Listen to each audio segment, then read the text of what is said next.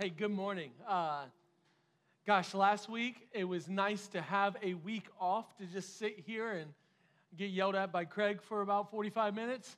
But I am really, really glad to be back. I, I just got to tell you guys, like, I love getting to do what I do. I love that I get to speak to you every week and that God allows me the opportunity to sit in His Word. And, and this week is even more precious because it's like the Super Bowl week of the church, right?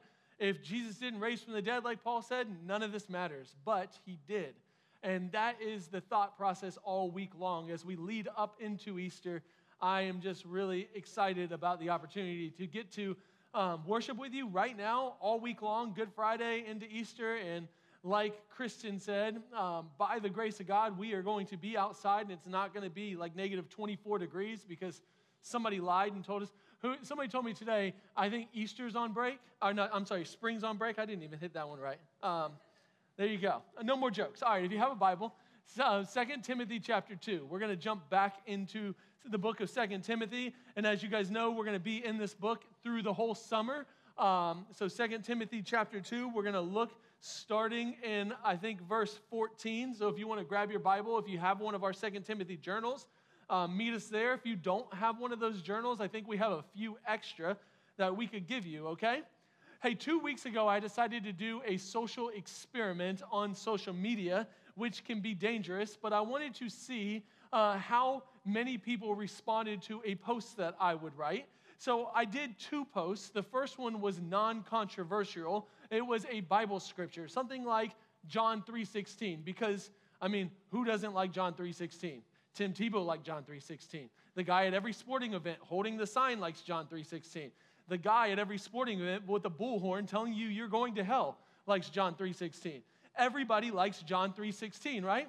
Everybody except everybody on social media because nobody said anything at all. I got like two thumbs up. Then I decided to post something a little more controversial.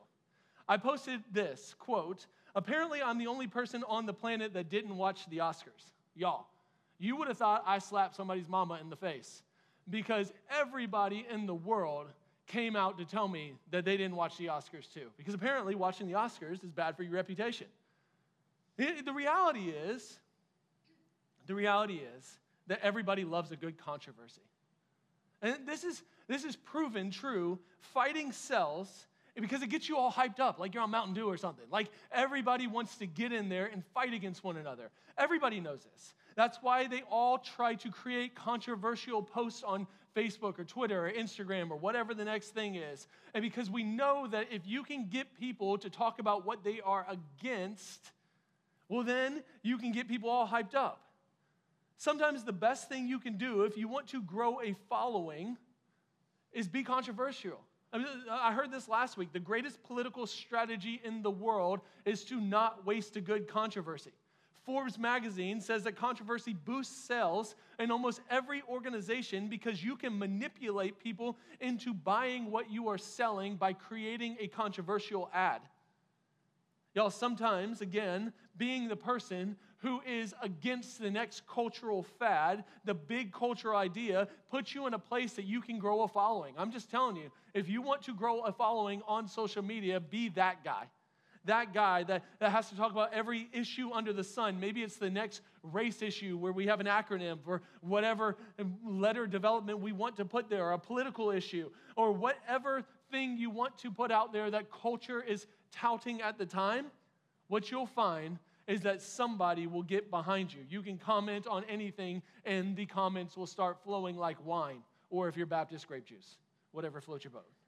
The reason is, is we do this because we want to feel like, watch this, that we don't belong to something. That's really important. You catch what I'm saying? It's more about saying we aren't for that than we are for that. When we talk about what we're not for, when we become the anti guy, well, we always feel like we have the moral high ground. So when we do that, we, we become the anti, I'm anti this or I'm anti that. You actually find that you get you create a bigger following by being the anti guy than by being the guy who's always championing everything around them. But here's the thing God cares way more about what we are for than telling people what we are against. That's where we're going today. I want you to see that in the first two chapters of Second Timothy, that Paul is creating the groundwork to begin to shape a group of people who will become the church that will create a culture that should spread for generations about what we are for. Guys, the greatest evangelistic strategy that ever existed, according to people like Rodney Stark, the great historian, was not creating platforms to tell people that we're against this and against this and against this, but it was actually loving people well in the middle of their battle. The reason why social media is such a powerful tool is because it shapes people in all of the wrong ways. I love the way that Craig came up here and said it last week. He said, listen to what he says. He says, bad theology creates bad culture. Now, let me say this I think that bad character kills churches. It's a cancer that slowly infiltrates every aspect of our lives and it spreads to a point where it destroys a culture quicker than it builds one. That's why social media works. Social media gives you a microphone that is so powerful because it's fueled by negativism and conspiracies, and it becomes a cancer which little by little builds a crowd and it creates an ego in us because we like the endorphins that happen to us when people like the posts that we put out there, and we see that it continues to fuel in us a following. But what it does is it shapes an us versus them culture and it kills the church. This second Timothy section that we're going to look at, I want you to see it shows a different way, a way that will build something bigger and better. Check it out, verse 14. Remind them, Paul says, of these things and charge them before God not to quarrel about words, which does no good, but only ruins the hearers. All right, before we jump in, let's do a little bit of good Bible work here because I think that it's really important to understand some things. Paul says first to remind them, well, who are they? right? We make the assumption who is Paul saying to remind them? Who are the them? Well, look at this. Back with me. I'll put them on the screen. 2 Timothy 2 2. Remember what Paul tells them and what you've heard from me in the presence of many witnesses. Entrust to faithful men. There's the them. By the way, men there isn't just men, it's people. Eh, eh, hey, hey, you know, we can say this in our culture. Hey, hey, tell, tell those dudes, or you know, we can refer to a whole whole group of people. Paul is doing that, so you can say people there instead of men who will teach others also. 2 timothy 2.10 therefore i endure everything paul says for the sake of the elect. There it is. That's the them the elect the, the believers that they may also obtain the salvation that is in christ jesus with eternal glory. The them there is the church. They are the people who have heard the word who believe the gospel and they teach others also why is that important check this out the them is you and i so you can almost replace remind them to remind them all right this is for us Remind them, remind them of this stuff. This is super important. If you're a Christ follower, Paul says we need to remind each other. We need to remind each other of this. Listen, I'm just telling you. I'm telling you, the greatest attacks on the church are not out there. I will beat this drum for the rest of my life. As much as we like to talk about culture, it doesn't really matter. The greatest attacks of the church are in this room. It really doesn't matter what culture says on a daily basis. It doesn't matter what Disney got caught saying in a boardroom as if you didn't already know what Disney believes. Like, who cares? Y'all, what matters is when culture begins to fracture, and it will, I promise you, it's going to become so dumb that all of us are going to be like, yeah, we can't go along with that anymore. When culture begins to fracture and they look back at the church, what do they see? Do they see a church that's fractured?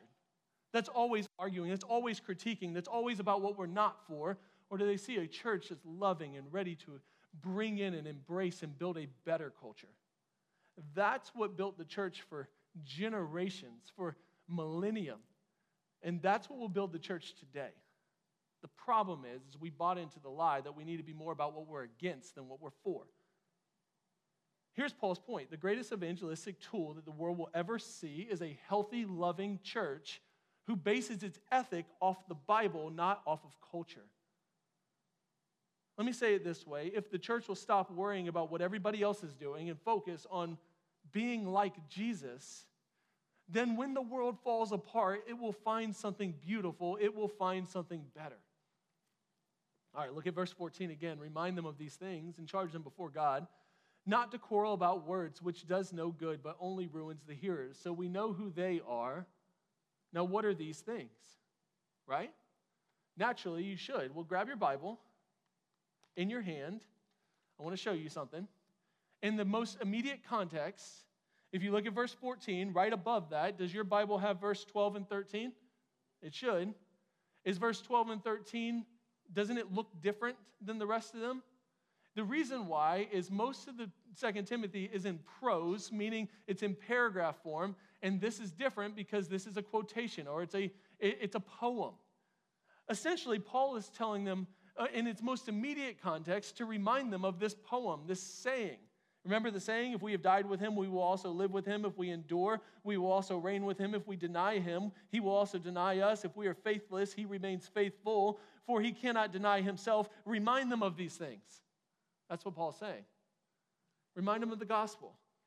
That's what these things are. It's the gospel. Remind them of the gospel. Now, we need to take note of this before God. That's important. Paul says, remind them in God's presence. This is a big deal. This is a big deal. Your words matter so much that Paul says, no, don't just say it in private, remind them in public before God. Take note of this what we say has major influence over what people believe. So we need to make a big deal out of being wise with our words. Y'all, your words are powerful. Words make sentences that actually change the trajectory of people's thoughts and lives. All right, now this being against something will only get you so far. It's only when you know what you are for that the heart will change. You know, that's why legalism doesn't work. When I hear pastors say something like, just stop sinning, and their fear tactics, if you'll just, if you keep doing this, you're going to go to hell or whatever else, you know, that might work for a little while. But fear is a terrible motivator. It is a terrible motivator. I, have been told many times if you want to overcome sin, just stop doing it, but that's not how it works. If you want to overcome sin, what you need to do is you need to be attracted to something greater.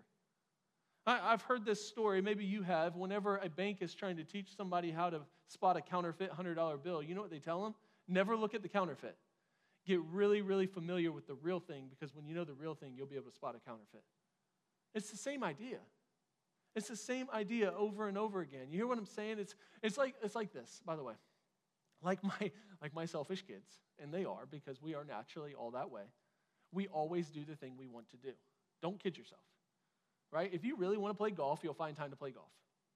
If you want to go on a run, you'll find time to go on a run. You're never too busy to do the things you really want to do. I tell our staff this all the time.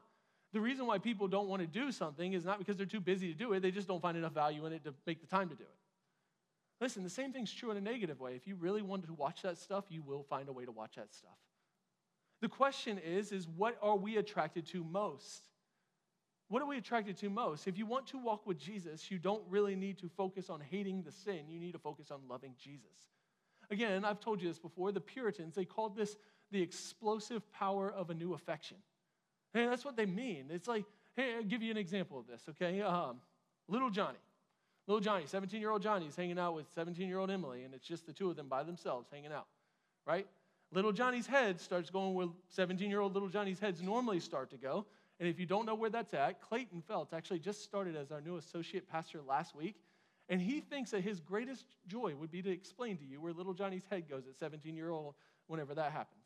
All right? So little Johnny, he's hanging out, just the two of them, and he thinks there's no way that I would ever be able to stop myself from doing what I want to do as little Johnny. Fair. Until six foot four Navy SEAL Big Daddy comes in holding AK 47. What does little Johnny no longer think about? He no longer thinks about Emily. Why? Because he has the explosive power of a new affection, right? Little Johnny likes little Johnny's life a lot more than he likes little Emily. So, what he needs to do in order to turn that off is direct his gaze at daddy. And then he stops directing his gaze over here. That's how it works. That's how it works in every world, in every sphere of our life. If you want to stop walking in sin, watch this, and this is so important. Stop focusing on the sin. Start falling in love with Jesus. Actively falling in love with Jesus, and you stop wanting to do that stuff. That's Paul's point. Remind them of the gospel. Remind them of the gospel. over and over and over again, remind them of the gospel. Listen, if we are reminding people of the gospel, the gospel that Jesus loved you, He loved you so much that He died for you. Stop beating people with a stick and give them Jesus and watch what happens in their lives. Now, watch this. Timothy was supposed to remind them of the gospel. Here's the point he wasn't supposed to make up stuff. You, you get this, right? Like, nobody cares about your opinion. I just want to tell you, like, you don't care about my opinion.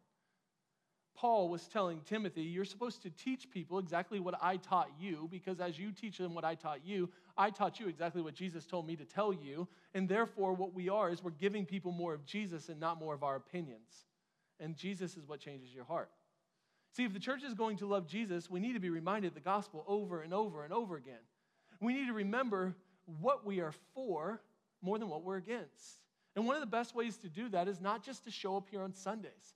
It's to get in a small group. It's to get connected. It's to have your primary community, gospel people, so that when we're struggling, we can remind each other of Jesus. So remember, remember the foundation of your faith. Can I just remember, remind you of a couple things that Paul says already in 2 Timothy? Listen to this. Even when you are faithless, God remains faithful.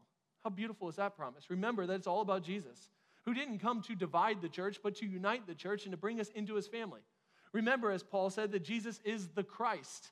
Remember that Jesus is Christos, the anointed one, the promised one. He's the Messiah. He is the one who came to bring you life by putting on flesh and letting somebody else take his life. Remember that Jesus came to build a kingdom, a new kingdom, a kingdom that isn't always tearing people down, but building up a new kind of human.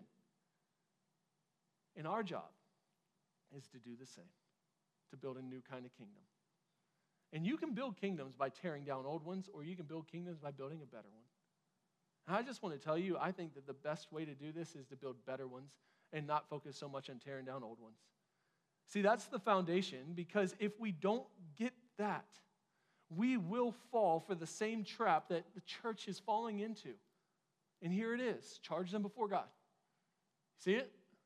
Not to quarrel about words, which does no good for the hearer, but only ruin, uh, which does no good, but only ruins the hearer.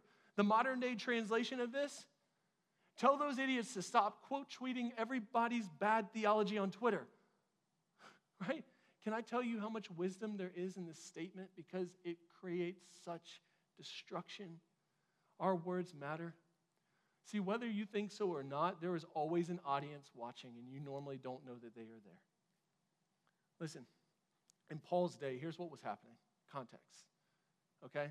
They would create these big theological arguments where they would sit together and they would debate using these big fancy words that nobody knew and nobody cared about but it showed that they went to an elite university like the Harvard of the South, Georgia Southern University, and because they had a great you know, academic prowess, everybody would look at them and they would say, man, they made that guy look real dumb.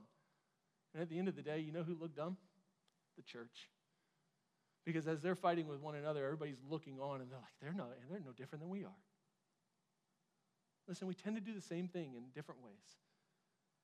Sometimes it's even less about what we say, and it's more about how we're perceived when it comes to moral issues that we know we're right on, but we don't leave with grace and we're all truth. Right? Or when we're selective about what we decide to talk about in those moments, here's what I know people are always listening. They're listening to how we respond, what we say. And the question we have to ask ourselves listen, is should I even say anything at all? I jokingly say all the time, my favorite proverb is this even a fool sounds smart when he doesn't open his mouth. Like, I need to think about that. Here's my question Why do you feel the need to have to respond? You ever ask yourself that as you're sitting there typing it away, look, oh, I'm going to get them? Why, why do you feel the need that you have to respond? You know why I think you do? It's the same reason for me because I feel like I have the moral high ground because I feel like I sit outside of the seat of sinner. I feel like I'm right and you're wrong. About 10 years ago, I, I had the opportunity, I was on a subway in um, New York City and in Jamaica, Queens. Uh, I'm talking to this guy on a subway named Muhammad, and he asked me to come do a debate with his imam at a mosque. You know what you never turn down? Doing a debate with an imam at a mosque. I was like, sure, I'll be there. Show up, there's a massive crowd of Muslim people there, and it's just me. me and all the Middle Eastern Muslims, and we're sitting there talking, and we're talking about Jesus, and we're going back and forth. And about five minutes into the conversation, I realize I'm not talking to the imam. He'd care less what I'm saying. He wasn't going to change his mind. I was talking to the crowd, and they were all listening. And it was just such an example of that's what life tends to look like. They're listening to see not is he right or is he wrong, but is he respectful or is he a jerk? Is he creating the caricature that actually I think that that he is? Ray Ortlund, a pastor, listen to what he says. He says the greatest threat to a typical church is not the adulterer, but the gossip, who may be outwardly blameless, but he's inwardly ravenous. Y'all, the greatest threats to the church are subtle. They cut deep because they mask themselves in moral superiority. That's the greatest threat. Do you realize that? Maybe somebody in this room, hopefully not, but maybe somebody in this room might commit adultery. Every one of us in this room will fall trap to being that second one. I think Paul cared about this stuff. I think Jesus cares about this stuff. I think the church is supposed to be a refuge for broken people a place where we can come and be united about what we are for and not argue about what we are against. Y'all, we need to spend way more time getting the gospel right than criticizing culture and people we don't agree with. Verse 15 Do your best to present yourself to God as one approved, a worker who has no need to be ashamed, rightly handling the word of truth.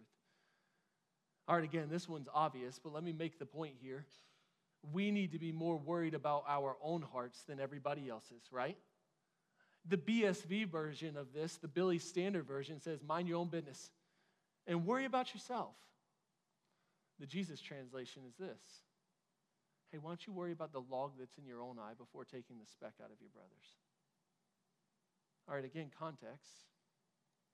There were false teachers infiltrating the church at Ephesus at this time they were doing some pretty bad stuff, but here's what I find fascinating Paul doesn't discuss them. Paul doesn't worry about the false teachers in this section. What does he do? Is he tells them to remind yourself. He's more concerned about us than he is about them. Paul's first concern is do we get this right? That last phrase, handling the word rightly, rightly handling the word, you see that? That that, that word there, it, it, means to make a straight path or a straight road. It, it's actually where we get the word ortho from. Think about orthopedics to make something straight, orthodontics to make your crooked teeth straight again, right? It's where we get the word orthodoxy. What he's saying is the, your job, your job is to make the pathway to Jesus straight by handling God's word rightly. Paul is saying we need to do our best to get God's word right. Listen, the greatest weapon that we have against all this foolishness is to know the, God, know the word of God rightly. Here's what I mean I'm about to step on your toes if I haven't already. You ready? If your view of the gospel creates hate in your heart for other people, you don't understand the gospel. If your theology leads you to build walls instead of bridges, you don't understand the gospel. If your theology is about hanging out with people in a certain political party because you think that they have the moral superiority, you don't understand the gospel. Are you tracking with me? God's church, understanding God's word, what it first does is it humbles you. It humbles you. It humbles you because understanding the gospel means that every single one of us are in need of a Savior. Good theology is more about knowing God's word and applying God's word than it is about going to school and getting a degree in big words. I love the way that John Owen, the Puritan, says it the seed of every sin is in every human heart. What that does is good theology makes you reflect on your own heart to say that I am just like you. And maybe I should give you the benefit of the doubt. So the next time you look down on somebody that you think is worse than you, I just want to tell you, you might not be applying the gospel rightly. Listen, when you get the gospel right, it's super hard to look down on others because you're going to spend the majority of your time looking up in gratitude to Jesus. So, what if we spent our time working on doing our best to present ourselves to God and less time fixing the world? Think about that. What if the way that we fix the world is that we had thousands, matter of fact, actually, I think the last billions of people who love Jesus that live in a countercultural way, who lovingly serve Jesus because we're worried about ourselves more and we point people to a better kingdom? What if we did that instead of always critiquing culture? Here's what we need we need to spend our time loving the world, not critiquing culture. That's what the world needs more than anything. Again, I don't want to spend my whole time on a tangent, but don't lose the point. Paul's point is that the church needs more than anything is God's word. We need the truth of God's word. You see, if the church 2,000 years ago was going to survive, it needed faithful people who would handle God's word rightly and then faithfully train others to do the same thing. Can I just tell you, that's why we teach the Bible here? It's not always popular. I could come in here and I could give you seven ways to a better life and let you pat yourself on the back and go out of this room with one little nugget of truth and then come back the next week. But you know what? I just don't think God's all that concerned with our happiness. I think God's concerned about building a better kingdom. I think God's concerned with our holiness. I think God's concerned with changing the world and showing the world that your ultimate joy is not in your circumstantial happiness, but in your eternal joy that's found in Him. Paul is saying, remind them of the gospel, and every waking minute of your life, learn how to handle God's word rightly. Can I just ask you, how much time do you spend trying to handle God's word rightly? How much time do you spend trying to know Jesus? Like God wrote you a book about Himself, and He has revealed eternity to you. Can I just ask you, how do you know what I'm telling you right now is accurate? Do you just take my word for it? Do you check me? Do you know God's word deep enough to be able to call those things out? Here it is. If the church is going to survive for the next 2,000 years, we need people who love Jesus and know his word. That's how it's going to happen. We need people who know God's word so well that, that they eat it, they sleep it, they breathe it. When people cut you, you bleed Jesus. So Paul tells Timothy, we have to know God's word rightly. And here's the next one, verse 16. Look at it. But avoid irreverent babble, for it will lead people into more and more ungodliness. Let me, let me apply this. Do your words lead people closer to Jesus or further away? At the end of the day, that's the point. You can sit in a small group, you can show up here on Sundays, you can read your Bible, and if your Bible doesn't change who you are and how you speak, then what does it matter? Again, I'm, I'm not trying to rant the entire time, but honestly, I, I kind of am. I think sometimes we need to sit in this for a moment and just ask some of these deeper questions. Hey, I'm going to use some big words, but write this down. One of the most destructive things that can happen is a church who has a lot of orthodoxy without much orthopraxy. Let me break this down for you. Ortho means right path, right? Doxa, it's the Greek word for worship or theology. Orthodoxy is right theology or right worship. If you have a church with a lot of right theology without orthopraxy, which means right practice, it's destructive. Why? Because theology without practice leads people to destruction.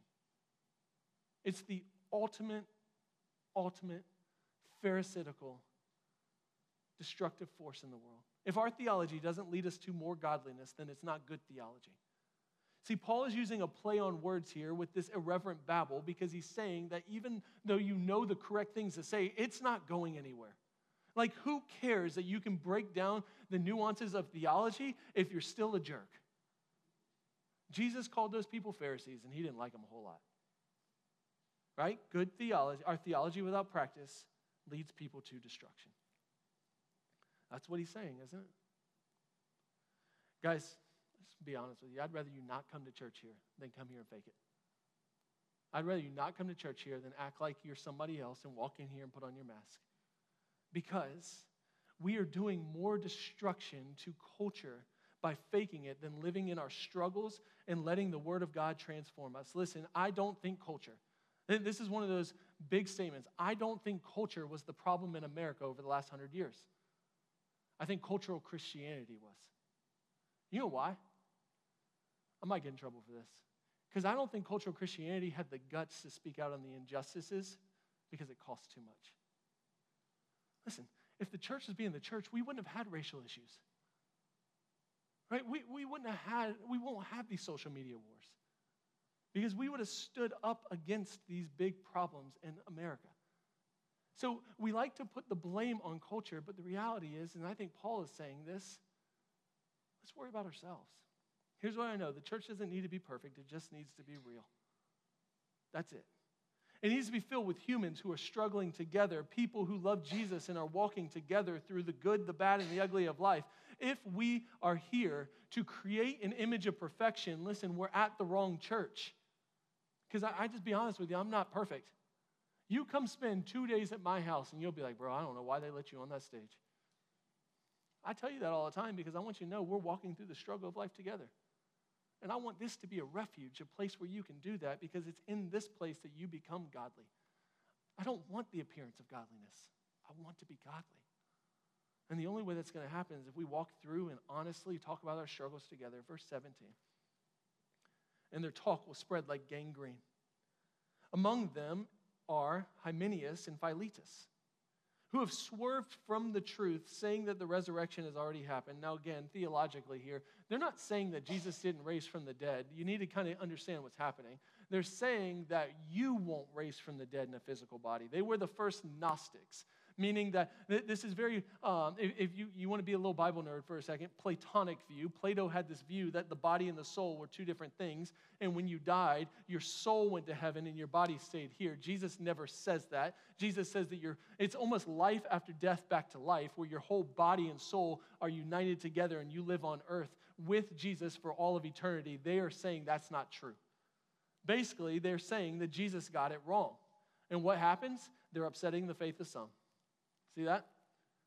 There are things, there are two things I want to point out here. Number one is this your words are powerful. Your words are powerful. Y'all, sometimes I don't think we realize how powerful our words are. You have the power to build people up simply by being an encourager. I've told you this before. There are actual psychological studies out there that say the more we continually encourage one another, the more powerful and more um, and, and the more efficient and the happier we become. Did you know that smiling is contagious like sneezing? Like my wife just sneezed 46 times up here. I'm surprised I haven't sneezed. Or if I say bless you before she sneezes, she won't. Smiling's the same way. You realize that, right? They say if I smile, you'll smile. If I laugh, you'll laugh. When we speak life into people, we build them up in, spe- in, powerful, powerful ways. So be specific. Be specific in your encouragement. Like I think about Chris, my brother in the back. And when I watch him smile with his kids, man, he, he comes alive when he's around Ben and James. And then when he's around them and I watch him play with them, it, it shows me just how amazing of a dad he is. And Chris, I just want to tell you, you're a great dad. And I appreciate you because you've taught me a lot about being a dad as I've watched you be a dad to your kids. Now, listen, every bit of what I just said was true, and that kind of encouragement will make him go home and be a good dad. What would, what would it look like if we did that to one another? Now, the words we say, they have the opposite effect too. Your words shape people in ways that either build them up or they tear them down. You remember, sticks and stones may break my bones, but words will never hurt me. Dumbest song ever. Words cut so deep that they have the ability to damage you forever. Listen, if your words didn't matter, psychology wouldn't be a profession. They matter so much. Every word either has the ability to refresh the soul or to destroy the person. And I know that firsthand because I've been on the receiving end and on the giving end of that. We say this around here a lot celebrate to replicate.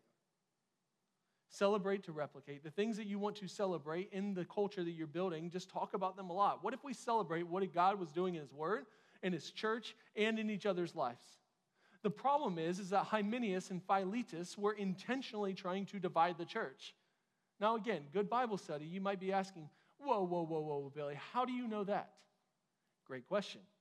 In the book of 1 Timothy, Hymenaeus was hanging out with a dude named Alexander. They were doing the same exact thing, and Paul said that they needed to excommunicate them from the church because they were unbelievers who were trying to destroy the church. So something happened to Alexander, and Hymenaeus decides that he could build a crowd, and he finds this guy named Philetus, and they're doing the same exact thing.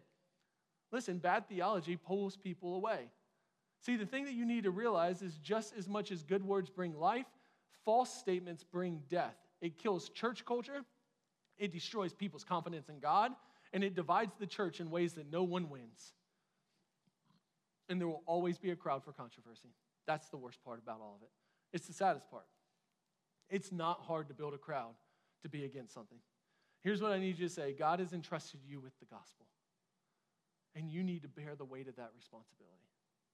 Whether or not you're the person who stands up on this stage and teaches God's word, or you don't talk to people very much at all because you're an extreme introvert, you have been given the greatest gift in the world, and your job is to steward it in everyday life because you have way more influence than you think you do.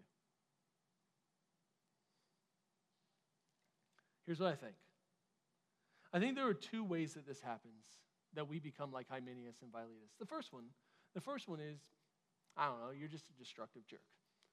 I actually don't think that that's the, the greatest way this happens. I think the greatest way this happens is we just perpetuate bad theology. Sometimes somebody teaches us something, but we don't check up on it, we don't do our own study, and eventually our lack of discipleship creates shallow believers who eventually miss the mark and they start teaching the same exact bad theology that they were taught. So, at City Church, we want to teach the Bible. And we want to be very clear on what we are for so that we don't fall away for anything. I want to be real quick here, but let me tell you what we're for here at City Church. There's three things. Letter A is this we are for Jesus and his word. It's really that clear. We're for Jesus and his word. That means that we will never compromise the gospel. And, and, if anybody swerves from the truth, then they've lost the focus. But our focus is if we just teach God's word and we do it faithfully, we don't have to teach whenever any controversy comes up because the Bible hits them all anyway. Letter B is we're for people. We often say around here that people are the mission. That's why we serve people and not policies, which means that we will do anything we can short of bad theology to fill this place up with people because we believe that this is the best place in the world that you can be. Right? You hear Jesus, you're in community, and you grow in your faith. And letter C, we're for missions. We believe that God's church is his plan A, and we want to start planting churches all over the world. We want to go deep in our partnerships with just a few people who love Jesus by planting churches. If you don't, by the way, if you don't get this, it's our mission statement theology, community, and mission. That's it. That's who we are for. These are the things that we're for. Guys, you need to know that because if you, if you don't understand what we're for, we will become a visionless church that will be hijacked by any agenda that comes under the sun. Listen, City Church, we've said it here and we'll say it here continually. There are a lot of good things that we can be about, but we decided to say no to a lot of good things so that we can be the thing that God has called us to. One of the best pieces of advice I can give you is this not everything under heaven has your name on it. So, what if you and I understood exactly what we are for? What are you for in your family? What are the non negotiables that you have for your family, in your life, and the things that you do? Understanding those things will help you say no to certain things so you can say yes to God things. Because honestly, we have every opportunity under the sun and we have to choose what we're going to do. So, what are you for? All right, last verse. But God's firm foundation stands, bearing the seal. Now, keep this in mind. You see the quotations here. Paul is quoting something. The Lord knows who are his, and let everyone who names the name of the Lord depart from iniquity. What's Paul quoting from? This is kind of fascinating. Paul is quoting from Numbers 16. And in Numbers 16, there's a story about Moses. Oh, this isn't in my notes, but I found this cool. Just last week, archaeologists found the oldest piece of the Bible ever found that dates back to Moses, a Hebrew text. I just think that's really cool. And it actually validates the validity of, I said validates the validity, yeah, of the Bible. In Moses, in Numbers 16, there's a fight that goes on, and they don't want Moses to lead anymore.